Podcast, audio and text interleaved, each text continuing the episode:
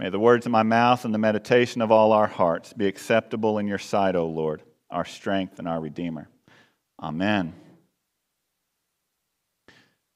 So, this past week, um, I served at, as the chaplain in residence at Camp Allen. Camp Allen is our diocesan camp and conference center, our new diocesan camp and conference center, the Diocese of Texas. It's down in Navasota. Um, most folks up here that I, I say that to, they don't know where Navasota is. So basically, you drive to College Station and turn left. To get to College Station, you drive to Waco and turn left. To get to Waco, just get on 35. So that's basically how you get down there. It's beautiful. It's one of my favorite places on earth. I think there's something special about camps, right? It's a summer camp that my, my boys have gone to. There's just something about camp and the atmosphere and the way it, it forms us, both the location, like we go to a place that's away, that's not home, but also it's the people there. So, Lacy Largent is a friend of mine. She's the spiritual director at Camp Allen. She, as she says, she has the best job in the world, which I would disagree. I say I have the best job in the world, but she might be a close second. She, as she describes it, like outside of our the bishops, like she gets to know clergy and their families, right? Because she's at summer camp when kids are there. She's at events throughout the year when grown-ups are there, whatever. And so she she's seen my boys grow up. She's seen clergy families grow up and what they've gone through. And she was actually the last person that I saw before I moved to South Carolina a couple years ago. Because you see, like, if any of y'all have moved, you know it's chaos. If any of you had kids, you know it's chaos. You put those together, right? So the boys went to summer camp, and then we did the packing and the loading of the truck and, and all of that. And so once the truck drove off, loaded up the cars, we drove to Navasota to pick up the boys to start the thousand mile journey to South Carolina. And Lacy was there. And I, I had actually kind of forgot about this, but we had lunch at Camp Allen this past week, and she reminded me. She's like, she said, I still think about the time that I got to pray for y'all. And she did. She tracked us down in line, picking up the boys, and after the trunks were loaded, this is a dog that isn't alive anymore, sorry. This is Dutch, and this is our cats, and everyone was loaded up, ready to go. And Lacy prayed for us, and Lacy blessed us, and we got to go on our way my ministry, my life, my faith is deeper and stronger and better because of people like Lacy. My boy's life, my boy's faith, my boy's community is deeper and stronger and better because of people like Lacy. And I'm sure we all have people like Lacy in our own lives. Paul and Timothy certainly did. So we're continuing looking through the letters to Timothy. And if you remember back to last week, I joked and we wrapped up 1 Timothy last week. We started 2 Timothy. And I joked that obviously all the stuff that Paul said in the first letter to Timothy didn't work because he had to write a second letter. That's not exactly true.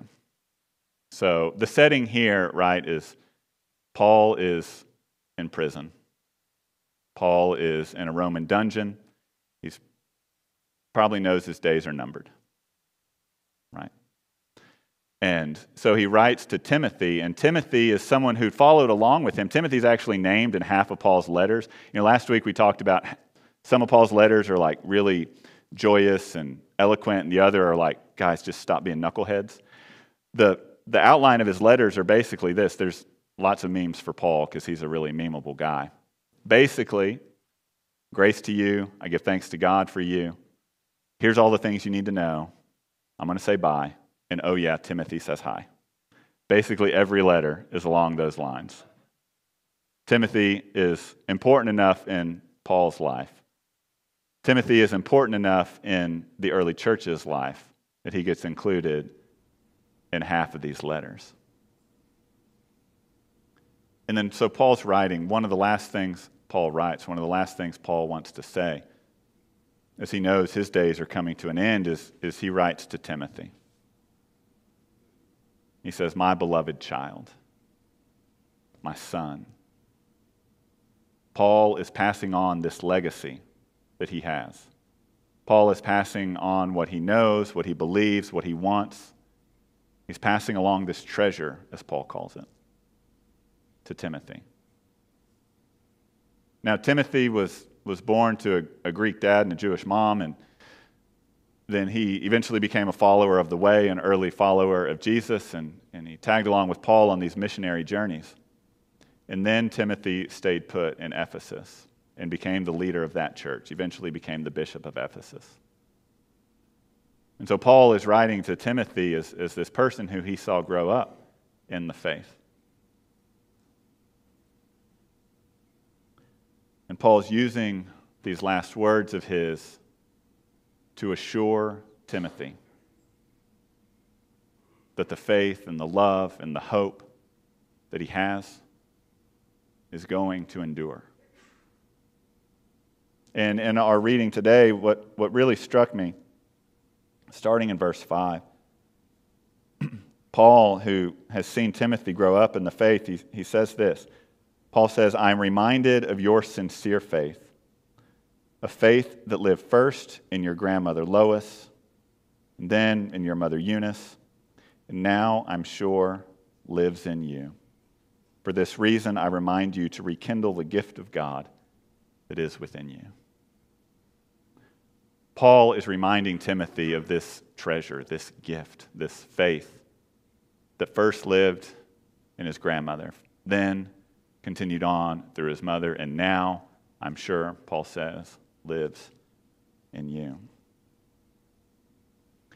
And so Paul is reminding Timothy of this, this legacy of faith that, that cultivated and developed and grew his life and his ministry. And then he goes on to tell him don't be ashamed of continuing that legacy on.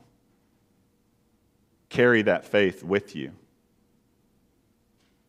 as you reach the people in your community. Continue that legacy. Take your place in this line that began with your grandmother, continued with your mom, is now with you, and is someday going to come to someone after you.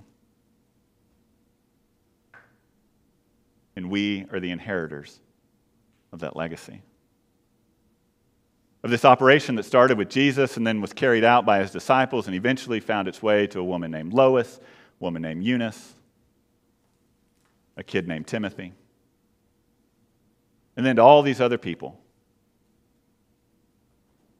And eventually came down to a woman named Margaret, a man named Dale, or Beth, or Peter, or Lacy, and then to me. And you have your own legacies of faith. You have your own lineage in which you are playing the part right now. And you hold that piece right now that was handed down from somebody, given to you for a time. And your job, our job, is to hand that faith on to someone else. So, this past week at, at Camp Allen, when you, when you serve as the chaplain there, especially during the fall, right? It's a different thing every day. Different groups come in. There was everything from like people from the University of Texas um, Health Center were there, people from a community electricity cooperative were there. So it's all sorts of groups. But kind of my trip was bookended by these two groups. The first was the retired clergy from the diocese. Right? So I got to, to hang out with some of these folks. I was kind of like the mascot of the North Region. Bishop Mayer was there, and he was like, hey, if you want to know anything about the North Region, I'll answer questions, or you can talk to this guy. Uh, so I got to hang out with folks, and as, as much as I wanted to, I tried to get Church Pension Group to give me enough credited service so I could actually be at the retired clergy conference, but they didn't fall for it. I still got a little ways to go.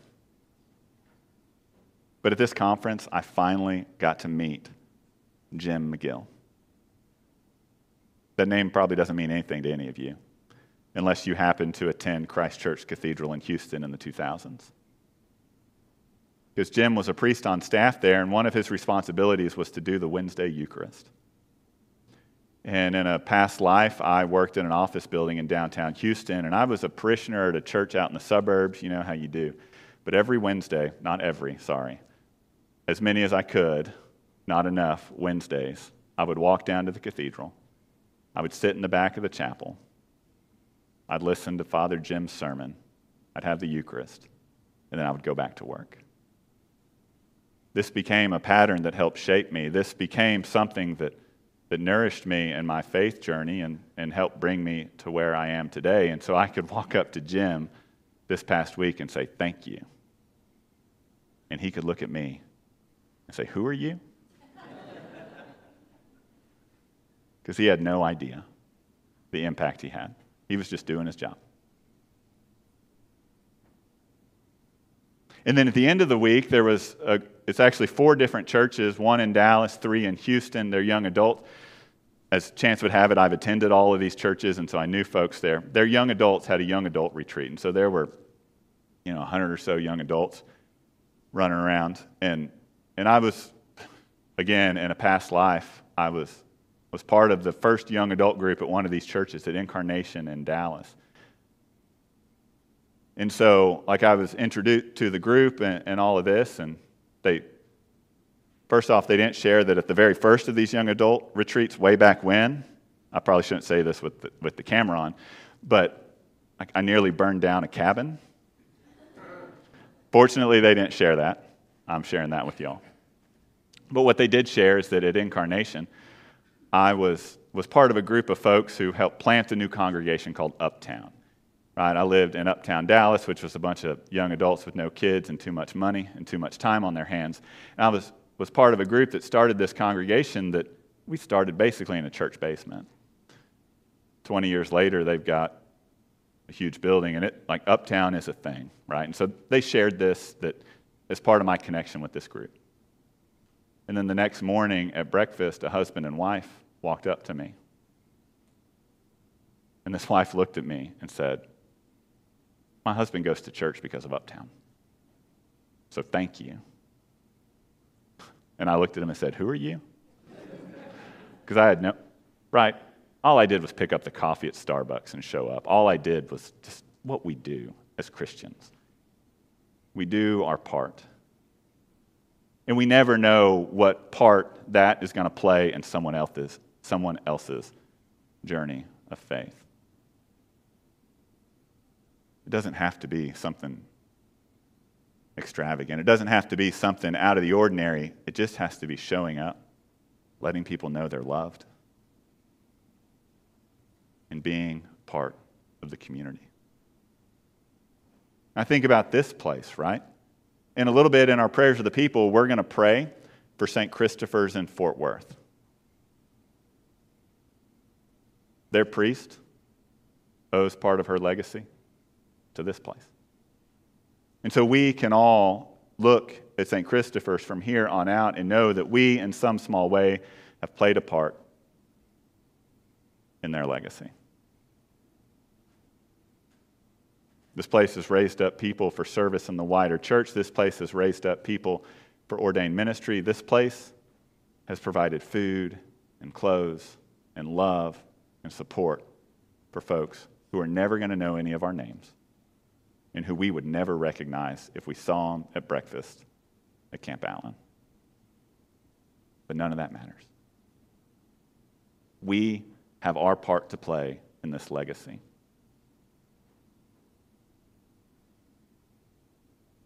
So, who are the Loises and the Eunices and the Timothys in our life? Who are those people that helped us know that we are loved, helped us know that we were created in God's image, that helped us know that we are welcome, helped us know that God is real. So I said this at 8 o'clock, and I think people thought it was a rhetorical question. It's literally not. Like, who are these people? Beth, Peter.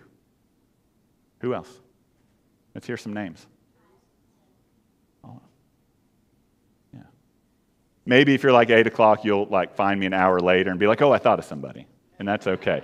But hopefully you'll go throughout the day and think about those people who've been a part of your legacy. Jim Reynolds, yeah. Father Reeves. You're part of a lot of people's legacy, I can guess. And Susan. Flo. And we could name everybody here. Yeah, we could name everybody here. And who gets to be part of that legacy next? Who are the people in our lives who we get to pour into, who we get to let them know God loves them, that they are welcome, that they're created in God's image?